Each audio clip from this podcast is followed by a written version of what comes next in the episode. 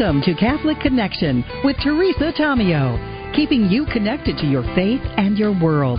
Teresa tackles the issues of faith and culture, the pro life message, and media awareness.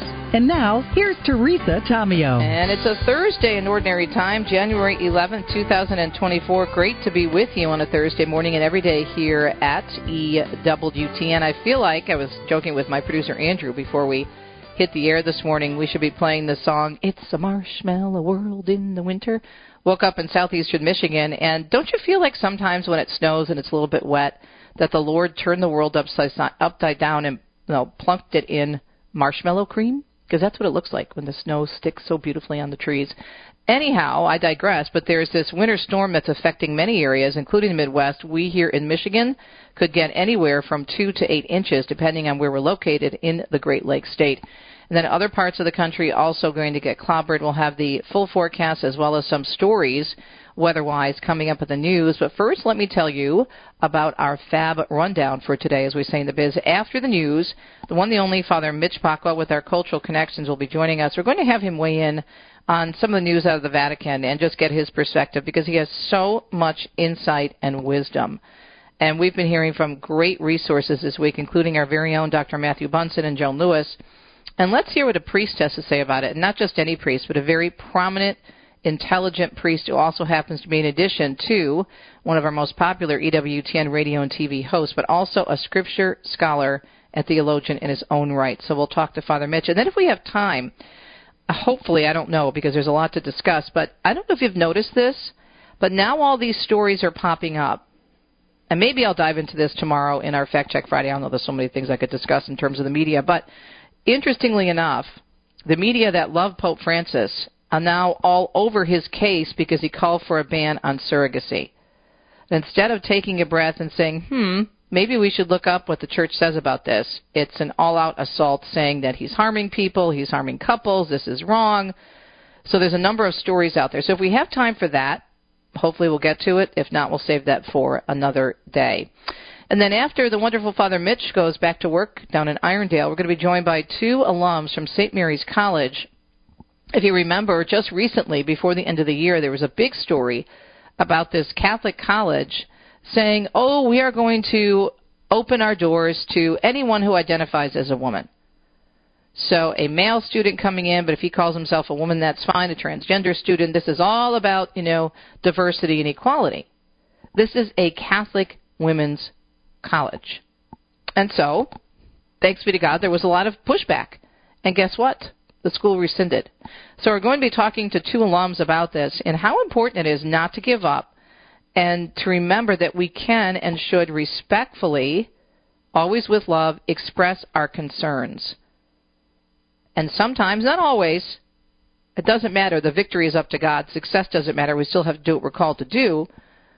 But sometimes we do see that success in the victories, as is the case with St. Mary's College, who says now it needs to go back to its roots and get a deeper understanding of what it means to be a Catholic college for women. There's a concept.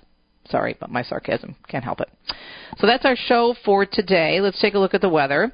A winter storm, as we mentioned, emerging into the plains today, producing heavy snow, strong winds, and some frigid temperatures now, this is happening all the way from the Central Plains to the Great Lakes, and it'll happen into tomorrow. A very cold air mass will move into the Rockies and Northwest. Temperatures are forecast, by the way, and this is exactly what's happening in Michigan. Andrew and I were laughing because it's been pretty warm for us in Michigan.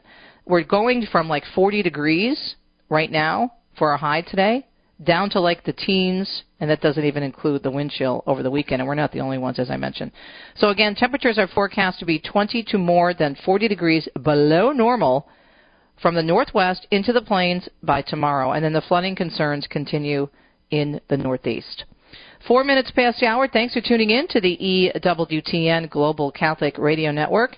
Let's check the news and see what's happening on a Thursday. Well, for more information on this very important story, check out CatholicNewsAgency.com. The Biden administration announcing a new rule change this week that experts say are threatening the rights of religious doctors and healthcare providers who refuse to perform abortions and transgender surgeries. Roger Severino, the Vice President of Domestic Policy at the Heritage Foundation, he's the former director of the Department of Health and Human Services, told CNA the Biden administration's rule change constitutes a full-scale threat from conscience enforcement by the Office of Civil Rights in the name of answering to the desires of the abortion lobby. The new rule titled Safeguarding the Rights of Conscience as Protected by Federal Statutes is scheduled to take effect in March. In a press release earlier this week announcing the new rule, the HHS said the changes would increase access to care and prevent what they call discrimination. And the rule, by the way, formally rescinding certain provisions laid out under the HHS four years ago or five years ago when Severino was serving under the Trump administration. The 2019 rule guaranteed doctors and medical practitioners the ability to refuse to perform abortions for conscience reasons. But due to several federal court rulings, that rule under Trump never took effect. However, laws protecting conscience rights continue to remain on the books. The Ohio State House voting to override their governor's veto on a bill banning children's transgender surgeries. The House voting to overturn DeWine's veto in a strictly party line 65 to 28 vote. Next, the bill will be sent to the Ohio Senate, which also plans to vote on it January 24th. Republicans do hold a 26 7 supermajority over Dems in the Ohio Senate. The bill titled the Saving Adolescents from Experimentation SAFE Act would ban gender reassignment surgeries and hormonal treatments on children, as well as enact the Save Women's Sports Act, keeping individuals born as males from competing in women's sports. And the bishops of Ecuador publishing a statement titled Violence Will Not Prevail. Lisa Zengarini reports from the Vatican that this follows recent disturbances occurring in the country, including the takeover of a TV station in the midst of an emergency that began on January 8th. The Ecuadorian bishops called on citizens not to fall into panic and be conditioned by social media while reminding them that the fight against gangs is not only the concern of the government but of every citizen. While firmly rejecting violence from whatever side it may come, the Episcopal Conference stated that in the current exceptional circumstances, Ecuadorians must stay united with an eye towards the future and with the strength necessary to make Ecuador what it has always been a place of peace, work, and fraternity. The statement further remarked that any illegal activity at any level of society and state must be considered a betrayal of the homeland, of the most sacred values of the Ecuadorian identity, and of God, who they said will be the judge of our lives. According to the Ecuadorian bishops, it is therefore imperative to recover the values of fraternity and peace, more than a dozen protesters behind bars accused of obstructing traffic outside Love Field Airport earlier this week. Dallas police responding Monday around 6:20 p.m. local time to find a group of pro-Palestinian protesters blocking the road. Officers giving the group 3 warnings to clear the street, but they refused. Police arresting 13 people on charges of obstructing a highway. Air Force One arrived at Love Field shortly after 7 p.m. The president was in town to pay respects to the late former Congresswoman Eddie Bernice Johnson. Brad Siegel tells us anti Semitism is skyrocketing in the U.S. since the October 7th Hamas attack on Israel. That's according to the Anti Defamation League, which tracked more than 3,200 anti Semitic incidents since the attack up until January 7th. Over 1,300 incidents are described as rallies that involve anti Semitic or anti Zionist rhetoric. Another 553 incidents involve vandalism, and 60 were physical assaults. More than 600 situations involve Jewish institutions like synagogues and community centers. Sheriff's officials in Northern California confirming a tragedy after a deadly avalanche yesterday morning at a Tahoe area ski resort. One male has passed away as a result of the avalanche. There was also another individual that uh, sustained minor non life threatening injuries.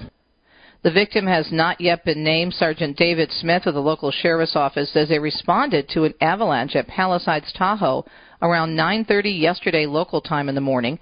The Tahoe staff were already performing a full search when responders arrived. Two other people were caught in the slide but were not hurt.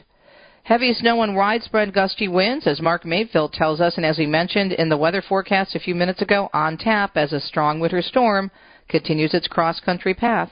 It's predicted to make its way across the Midwest, South, and East from Thursday night into Saturday. Snow will likely fall heavily in areas like Chicago, Detroit, and Kansas City, with some areas seeing as much as one to two feet. The extreme weather is being blamed for at least four deaths across the southeast. Alaska Airlines facing new troubles following a scary incident in which a panel blew out of a plane during a packed flight last week. And Alaska Airlines from Everett, Washington to Honolulu was redirected to Portland on Tuesday due to an issue with its radios. The plane was over the Pacific Ocean when it returned to Portland. The FAA has grounded the planes, both planes, until they're determined to be safe. And Phil Hewlett tells us Joe Biden's son Hunter set to be arraigned today in downtown Los Angeles on nine federal tax charges. The younger Biden is accused of failing to pay nearly $1.5 million in taxes from 2016 to 2020.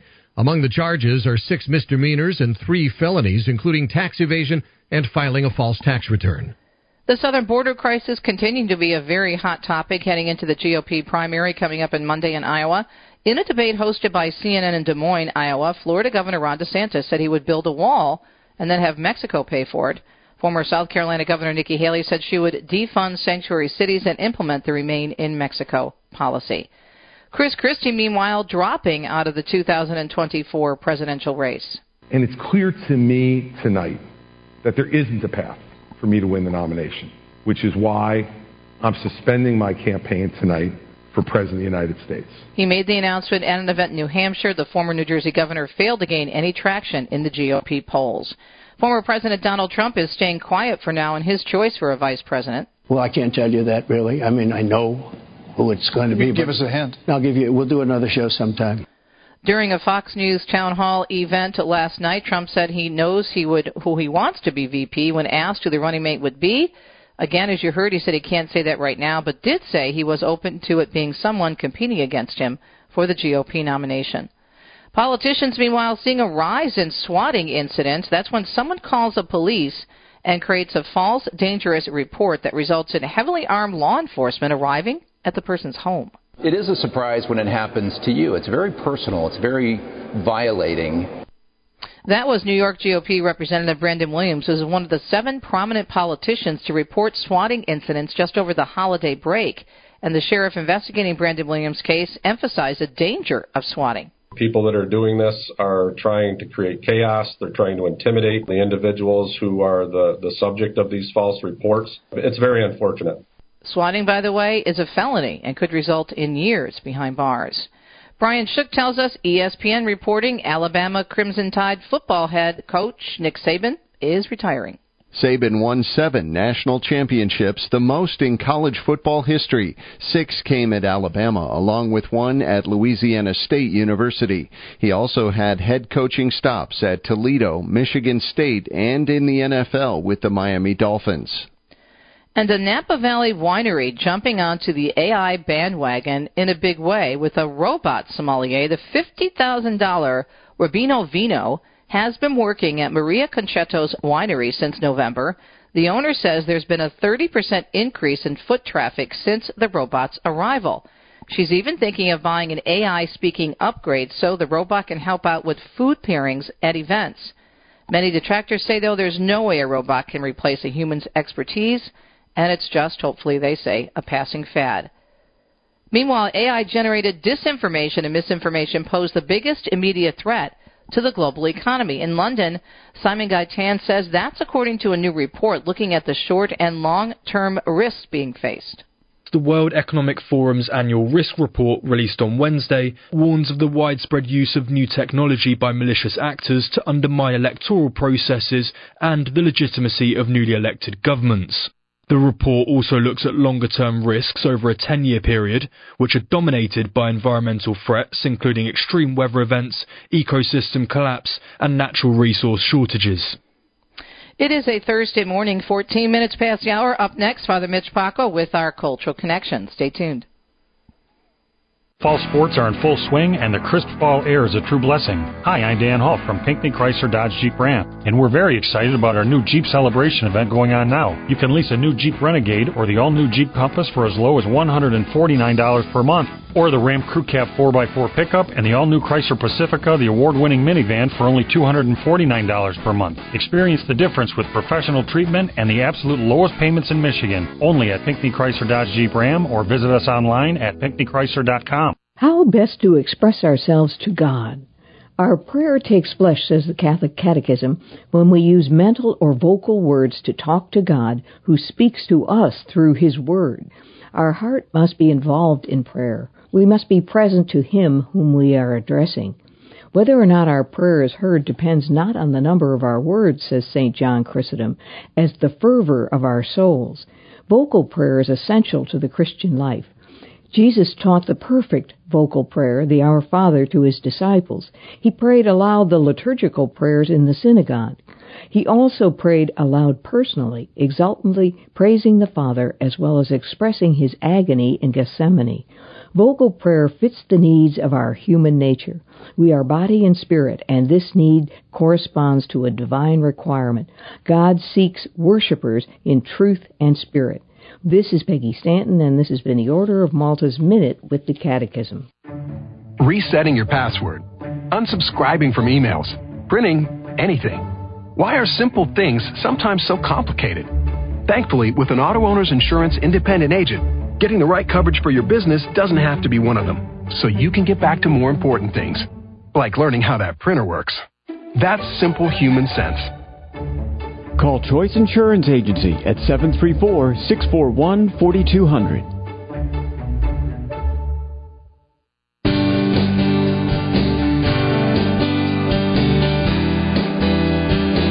So much for tuning in to EWTN, this program, Catholic Connection, a co-production of Ave Maria Radio and EWTN. Find us both online, AveMariaRadio.net and EWTN.com, and so grateful for the many excellent resources we have here, including the wonderful, wonderful Father Mitch Pacwa. So, Father, I just wanted to get your perspective on this, on how we as Catholics should, and we had Dr. Bunson on yesterday and, and Joan Lewis also, and the story that continues to develop out of Rome, although it's somewhat died down outside of Catholic circles now, where the, the head of the DDF, the same um, cardinal who wrote the blessings document and is considered a gross writer for the Pope, it's been revealed now that there was another book we first heard about The Art of Kissing that came out in the 90s. That book was followed up by this other one, Mystical Passion, I think is the actual translation of the title. And some very, very suggestive, even pornographic segments in that book. I've seen some of the quotes, and I refused to read the rest of it because I just felt it was so, so um, degrading overall. But we hear these things and we realize this is a, the gatekeeper, the number two person at the Vatican, and it's very alarming, even though Cardinal Fernandez, in an interview he did with Crux, is saying, well, I would never write that now. And I, you know, called for the book to be canceled. I didn't want it distributed. But the question remains, my question would be to ask him, well, what do you think about all those things you said in that book now? Even though he claims that he canceled it because he knew it could be misinterpreted, but it seems like he's doing a big backstroke here, but it's still very, very concerning for us. Good morning. Thanks for joining us. Yeah. Um, good morning. It's good to be here with you, too, as always. Um, you know, yeah, this uh, is looking more and more as if, um, uh, yeah, I would say that he is not the best option for this job. I'm trying to be as as charitable as I can mm-hmm. um, because he's causing a type of confusion that is not a sign of the Holy Spirit.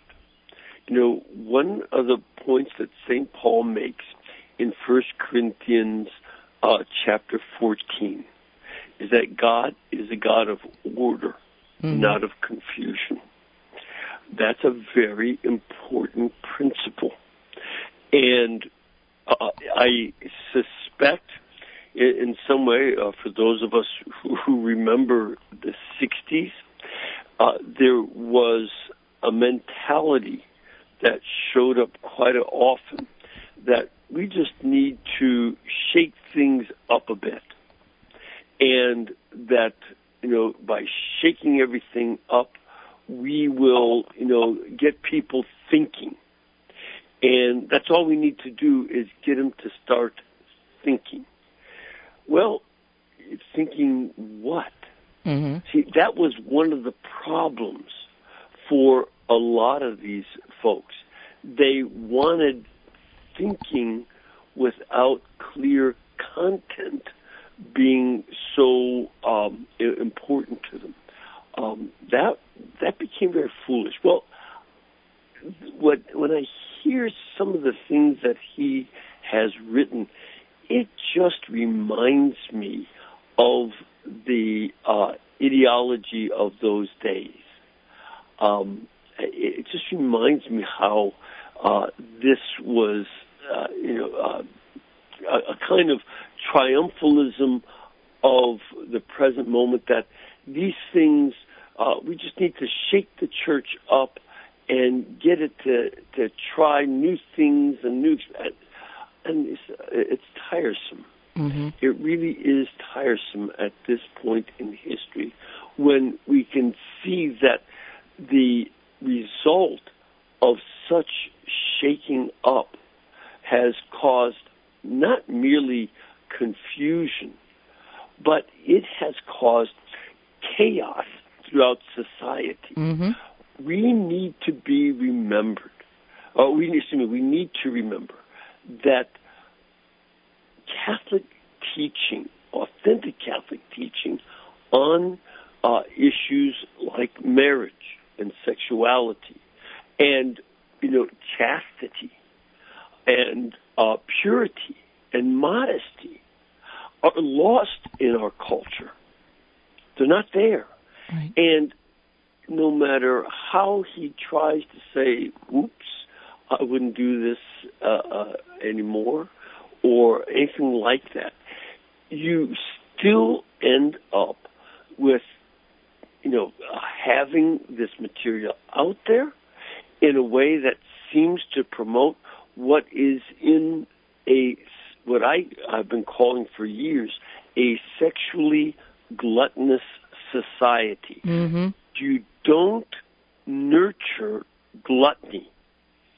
And we live in a Well, the Pope just talked about gluttony in, in relationship to food yesterday at his, at his Wednesday audience. As a matter of fact, you bring up gluttony, right? Uh, yeah. Well, it's it's not only in uh, food. Right. The, all the appetites Mm-hmm. can have this kind of uh, gluttonous quality to it, and I'm afraid that that really applies to modern ideas of sexuality. Uh, people, uh, you know, the pornography industry would be an example of sexual gluttony.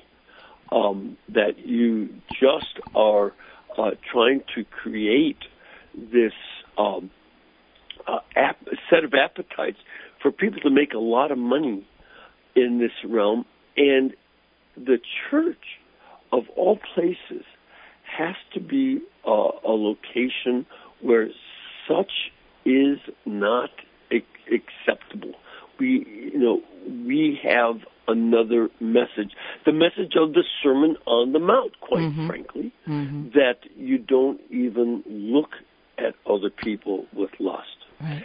That would be um, one of the things I would uh, recommend that the, the good cardinal, um, you know, pay close attention to, and understand that you know your oops kind of moment is not a good look. This is not good for you or the people around you. Um, I, I, just don't know exactly what he is thinking in in this regard, but um, it, it's just not uh, something that is serving the church. And you know, uh, again, I'm not in charge of choosing who who has what position, but this doesn't look very good to me. Oh, and we're talking with Father Mitch Pacwa as we do every Thursday on our Cultural Connections. Before we take a break, and we could pick uh, this up on the other side of the break, Father, but there are even some in the Catholic world that are saying, oh, you know, this is no big deal. This is just his version of the theology of the body. uh, no. Uh, again, the, there is uh, the, the theology of the body has been very important, and and there's been a really wonderful, um, you know, development in uh, understanding aspects of Catholic morality in regard to the theology of the body. This isn't it. And I think that um, His Eminence just needs to have a, a, an appreciation, in my mind, of, you know, this is not the way that you uh, go about helping the modern world. It's an experiment gone awry. Yeah, and, and, and she should have realized that before he, he took over as the uh, the second person in charge, a gatekeeper of the Vatican, or those choosing him should have looked at that as well. More with Father Mitch Pacwa when we return. What can we do? How do we respond as Catholics? That's our next questions.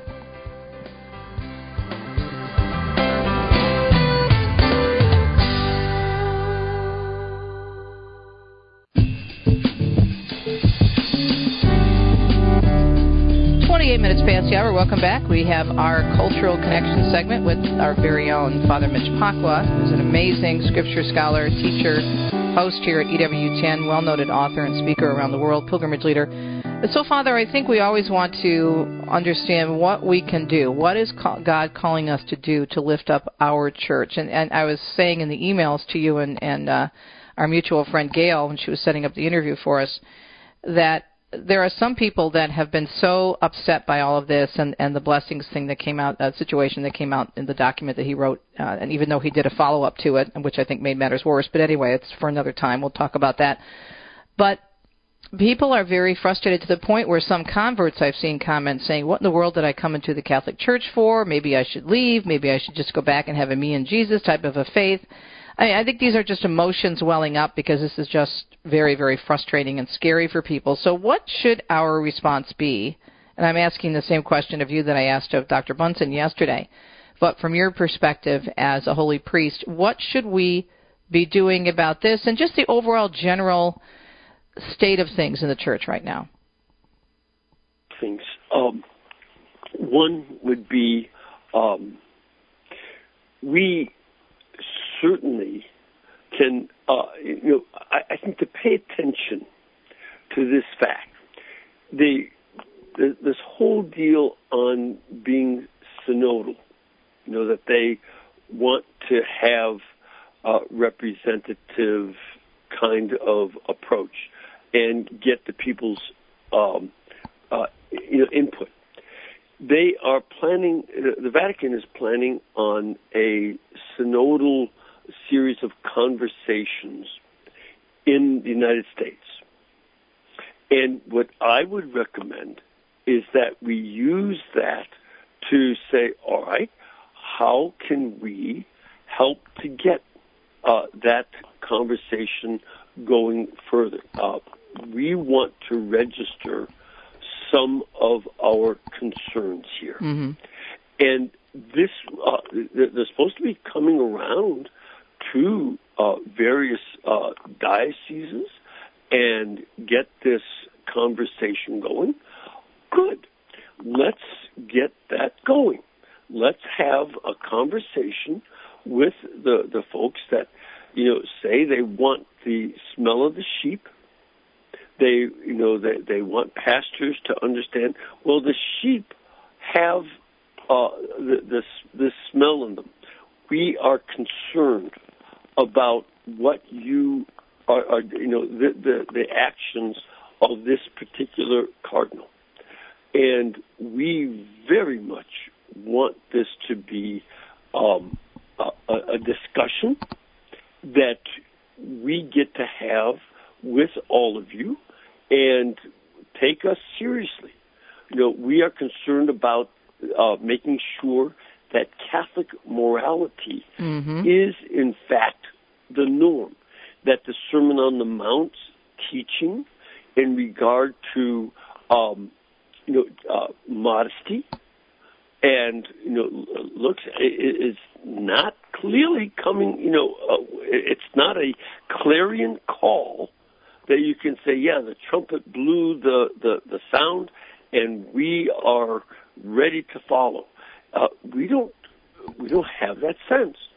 So what are you going to do to help us acquire that sense of uh, being, you know, very um, you know, uh, you know, our, our concern for the, um, the the way of looking at our Catholic morality is not going to be, you know, hovering on the edge of the Mm-hmm. pornographic. That that that's and see, you can, it's even difficult to talk about some Right. of this stuff because Right. you you know you can. I usually don't find myself so hesitant, but you know, I, I I'm baffled, and that is the situation that is not good. Other people in the church are baffled, and we want the clear teaching of the church. That's what we're looking for, and we don't get that sense. We don't feel confident Mhm. that that is coming our way. Right. That would be the sense that I would have. Well, if they're truly listening sessions, as they're claiming they are going to be, then they need to listen to more than just those who want to change the teachings in the church, whether it be having you know women Bingo. deacons or women priests. So there's they're supposed to be listening to everybody that that is participating. and this is one of the things that you know, uh, you know, we don't live in a democratic republic Right. in the church. Right. That's Mhm. the United States government, Right. and I love it. I love it. You can write to your representatives and senators, etc., uh, and you can even complain to the White House. They have a, a line for that. Um, you know, so that's that's one. That's the political realm. Here, we are trying to listen to the Holy Spirit, and the Holy Spirit is teaching us consistent moral teaching, that good order that is the mark of God's presence, and that that good order that keeps us consistent with the Sermon on the Mount Mm-hmm. in regard to things like uh, modesty and chastity uh, that belongs to every Christian and that should characterize us. The the churches that have gone along with the culture have are, are dying out. Dying out. They're dying out, They and this is destroying the Pope even said that when he was talking about when he was asked again about women priests and women deacons. He said, and this is around the time of the synod last year. Well, what good has it done in other churches? We have to we have to look at the bigger picture, and then here we have still so many people pushing for all sorts of things. But we have our place at the synod as well, and we need to use that because exactly right. And, I, I that's think what I yeah. would say for going to your dioceses. hmm that those who say we want the teaching of Christ made more clear, we do not want Confusion. to compromise with our Mhm. culture as it is going through a period of decline Right. in regard to family and all the other areas. Knowledge. I mean, I just saw again, you know, the, the, the schools are down uh, in, in reading, math, etc. I, it, it, there's a decline taking place, and it's going to be a ca- clear Catholic morality that upholds the truth of Christ's teaching and not compromise with uh, with the, the world's approach. This is something you know a, a theologian can have a seminar where you argue different sides of the issue, you talk about it, but when it comes to being the official church teaching, you have to recognize that theologians are like football players or baseball players. They're going to be hitting outs. Uh, if they're in baseball, they're going to be hitting strikes or you know getting strikes and missing. They'll be hitting foul balls. They'll get you know home runs. All this, but it is not up to the theologians to be the umpires right. who uh, and we put a theologian as an umpire who still wants to play the game. Umpires can't play the game. They have to judge according to the rules. And this is what the role of the magisterium is to judge what theologians' opinions might be on the basis of the, the teachings of Christ. Amen, Father. Well spoken. Thank you so much for your insight and your wisdom every week. Cultural Connections with Father Mitch Pacwa. We'll be right back.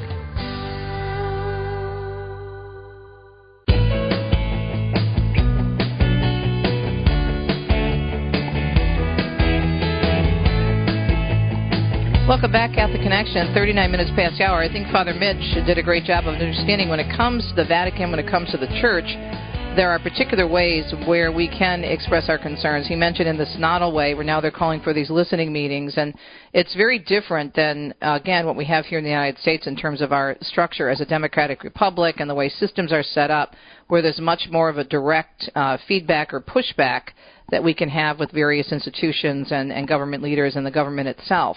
For example, if you're in Rome, even if you get all these people to sign a petition, to whom is it going to go? There's no office at the Santa Marta or the Vatican that says, "Oh, let's take the petitions and let's test, you know, check the pulse of the U.S. or wherever and see how people feel." It is the kingdom of God, so it's different.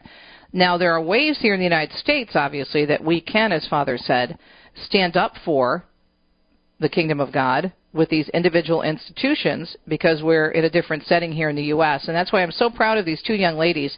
And it's interesting because many alums push back, as we mentioned earlier in the show, but also students right there at St. Mary's College pushed back against a decision that was eventually rescinded. We have Claire Bettag and Macy Gunnell on with us, and they were the, really on the front lines of this. Ladies, good morning. Claire, good morning. Thanks for joining us. Good morning.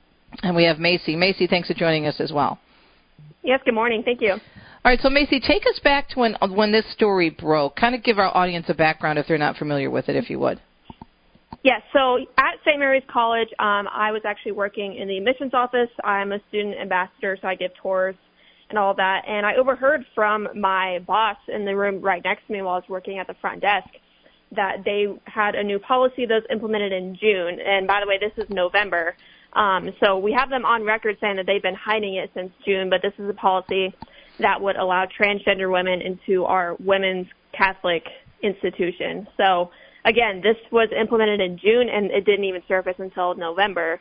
So it was quite a frightening thing to hear. And of course, I immediately went to Claire and, you know, we went to all of our friends and, you know, a couple, a couple months later, here we are. Um, amazing large group of support. Um, it's been a really crazy adventure, but I mean, it's it's been it's been pretty heartwarming to see that at least we have so many amazing people ready to stand up and fight that policy.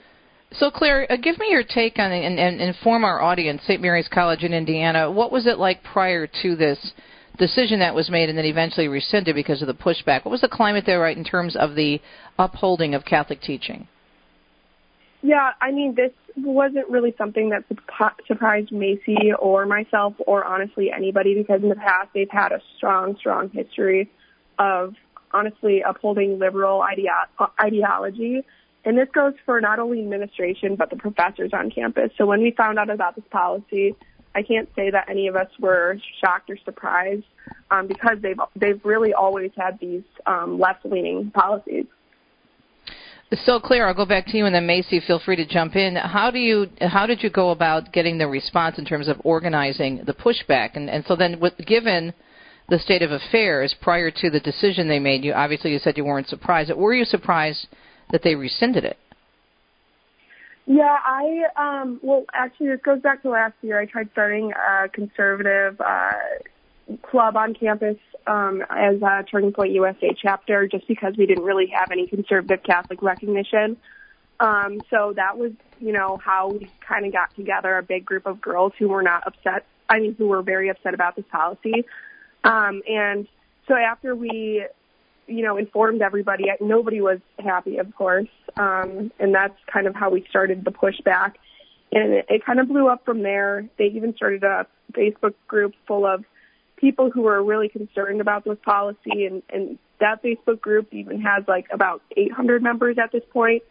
Um, so yeah, I, I would say that I'm shocked that they reversed this policy.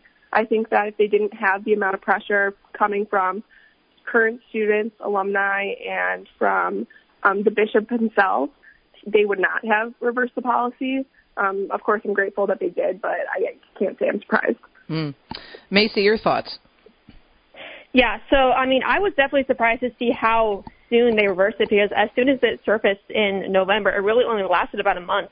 Um, but I mean, that's all because of all the efforts of current students, um, all of our alumni, even thousands of just friends and supporters across the nation. I mean, this is what happens when these institutions, you know, implement these woke policies. I mean, as they say these days, go woke, go broke, and that's what happened. They lost so much donor money. they have lost enrollment, they've lost future enrollment, um, and most importantly, they lost the support of, you know, in essence, thousands across the nation. So again, I'm surprised it happened that fast, but of course, I'm glad it did, and it's because of all the efforts of so many amazing people. Well, Macy, I'll go back to you. What kind of lessons have you learned from this in terms of, of the people speaking up, you know, and, and expressing their concerns, pulling money? What did you learn from this experience? Yeah, so I really hope that this story can be an inspiration to people all over the nation because I've learned that, I mean, really no matter who you are, if you speak up and if you're passionate enough about your stance, then you can really get pretty far. Because in essence, I mean, Claire and I are kind of nobodies. You know, we're just these current, you know, 20 year old girls against this college administration. Um, but with our outreach, with our efforts, and then with the amazing support and efforts of all these people, we were able to, you know, it's, it's kind of a David and Goliath versus, you know, kind Right. of story where we were able to stand up against this, you know, so-called large administration. So I think that people all across the nation need to see this as an inspiration. I hope that everyone everywhere can understand that it really is possible to stand up for what you believe in, and I think it is possible to uh, restore sanity in our nation. Claire, what do you think? Would you um, follow up with Macy in terms of uh, agreeing there? Yeah, yeah, I would definitely agree with you know going along with what Macy said. I think it's really important not to be afraid of cancel culture. I think that a lot of students our age are now just so terrified to speak up against these woke agenda and woke policies because they, they feel that they are sitting in the minority. But from this experience, we realize that we really are the majority, and the majority of us are, you know, students who are terrified of these woke policies. And I think that standing up against this cancel culture um, is really not a hard thing to do. You just got to get yourself out there and, you know, trust that you have that support and you have other students that will back you up. We're talking with Claire Bettag and Macy Gunnell students at St. Mary's College in northern Indiana. The bishop was very significant in this as well, putting out very strong statements. Now, what people need to understand is even if there is a, a, a school, a college, or a university, or a school, a high school, grade school, in a particular diocese, they may not necessarily be run by the diocese. So the bishop certainly can and have influence, as did Bishop Rhoades. But oftentimes, there's not little they can do legally about it because of the way it's set up. But it, it's important to get the influence out there, as the good bishop did. So what I think is is so interesting and eye-opening, uh, and Macy, you said this. They kept this under wraps. If this was such a great thing, and they really believed him, because the statement that the board put out. Moreover, we clearly underestimated our community's general, genuine desire to be engaged in the process of shaping a policy of such significance. Why did you underestimate it? I mean, no, you just didn't care. And This is like it's all semantics here, but very, that that statement alone says a lot, don't you think, Macy? I'll go to you first. Yeah, I mean that statement especially. It's pretty disgusting to see how much they really don't care Right. about anyone besides themselves. I mean, this is. I mean, I've been telling people it's a pretty authoritarian regime kind of leadership at our college right now. I mean, they should be including students. They should be including the thousands of alumni. I mean, St. Mary's College is very special as for its tradition and its connections and its roots in the foundations of both the church and all of its students. So it's really, really sickening to see that they hid it for so long. They included nobody that they should have. Um, and they didn't even include the bishop either. I mean, this is just a really, really weird authoritarian kind of leadership, and it's it's really sickening. Although we did win and we did get the policy reversed, I mean, the war is not over because we still have these people in our leadership. So it's it's very, very interesting. And that would be my follow-up question. Would be okay. What happens now? They received the pushback. They lost money. Oopsie. I guess we, you know, we were, we pushed a little bit too far. But they they make these grandiose statements now. Oh, we underestimated. Oh, this. Oh, that. And they also said, I think this is from your president of the college, that they're going to revisit. I'm paraphrasing, but revisit the Catholicism of St. Mary's. Well, duh. I mean, you're a Catholic college, but what's happening with that? I mean, I know we have the holidays and whatnot, but are there efforts right now, and how are you two amazing young women going to be among those making sure that they actually practice what they preach in their statements? Macy, I'll go to you first.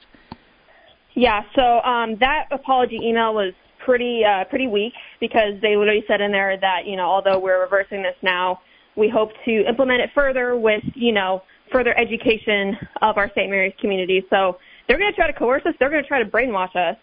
Um, so yes, although the policy is reversed, the war is not over. All you know, we're only going to increase our efforts from here um, because there's a lot of work to do at St. Mary's. I mean, we really need to keep working to restore the foundations that the school is built on, um, and we're going to have to keep working to make sure we stand up for the church and also real women everywhere. Yeah.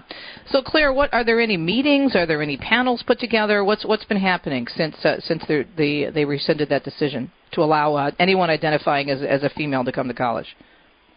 Um, in, in terms of uh, current meetings being scheduled for this policy, I'm not really sure of that. However, I do know that these, you know, meetings of restoring their Catholic identity is just code word for indoctrination. Uh-huh. And um, this is not a surprise to any of us. I think that with all of this being said, it's important that, you know, students like Macy and I and our big group of 70 girls get together and we push back against all of these anti-Catholic, anti-women policies because, you know, the only thing that they've given us what we wanted to is their response of uh, the, the anti um, St. Mary's media that's been going around. So I mm-hmm. think that if we, as long as we keep the pressure on them, we should be hopefully okay.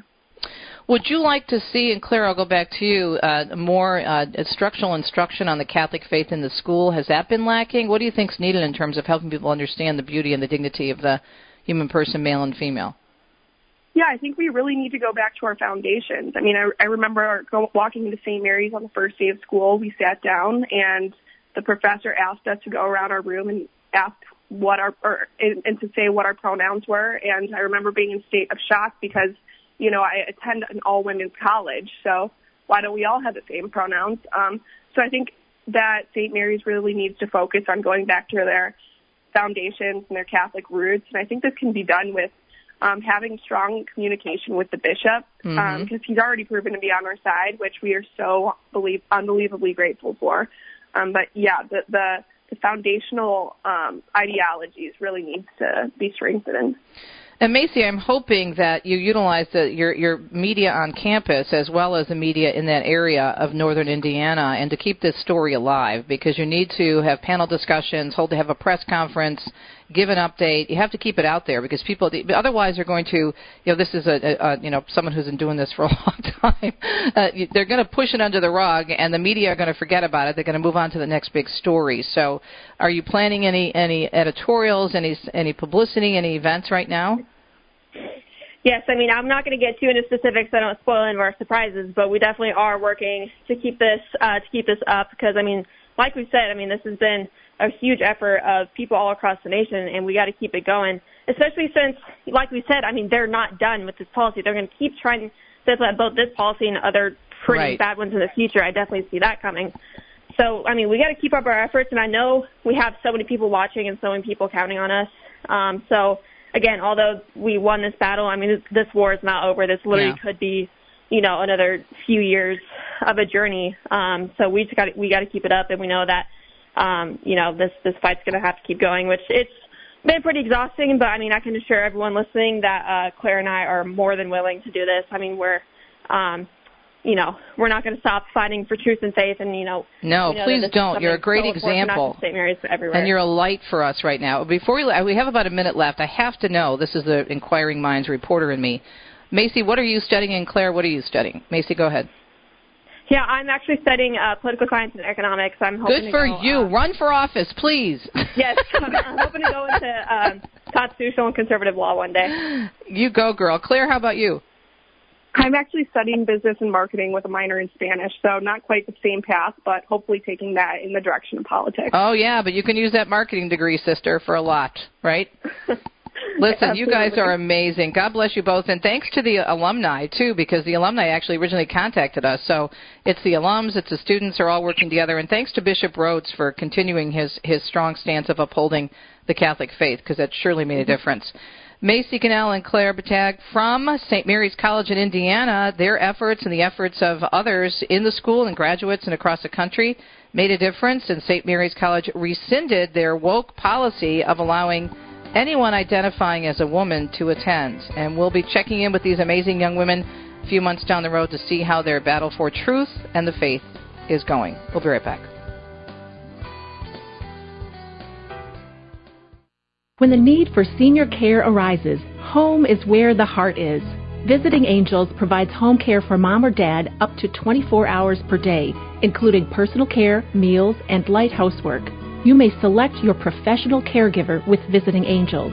More information at visitingangels.com or at 877 374 LIVE. That's 877 374 L I V E. Visiting Angels, America's choice in senior home care.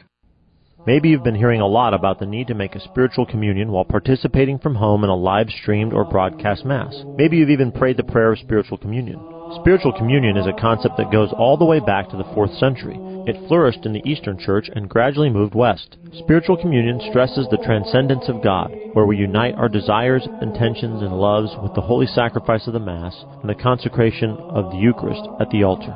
Jesus, I embrace you and unite myself wholly to you.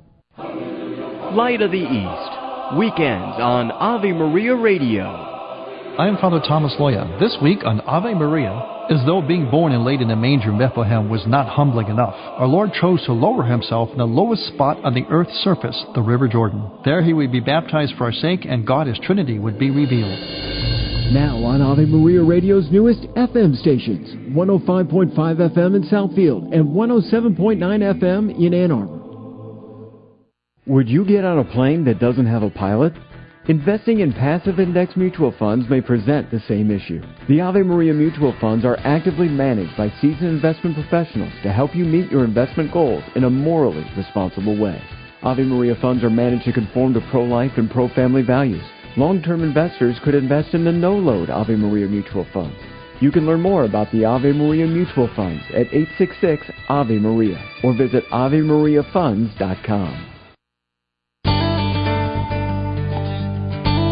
Forgot to mention during the interview with those dynamic young women from St. Mary's that there is a Facebook page if you'd like to keep up with the story and support them. Concerned supporters of St. Mary's College. Concerned supporters of St. Mary's College. Tomorrow we have the amazing Doug Keck with us for our Inside Word edition, letting us know what's coming up, including the great coverage they'll provide for the March for Life next week. And then we're going to check in with our friends at Ave Maria University, an amazing opportunity for a special adoration event and effort that can spread, God willing, around the country. Talk to you tomorrow on Domani. You've been listening to Catholic Connection with Teresa Tomeo. Catholic Connection is a co production of Ave Maria Radio and EWTN Radio and carried across the EWTN Global Catholic Radio Network. Our producer is Andrew Kruchek. For copies of this program or for more information, visit AveMariaRadio.net. That's A-V-E MariaRadio.net. Thanks for listening and join us next time for another edition of Catholic Connection.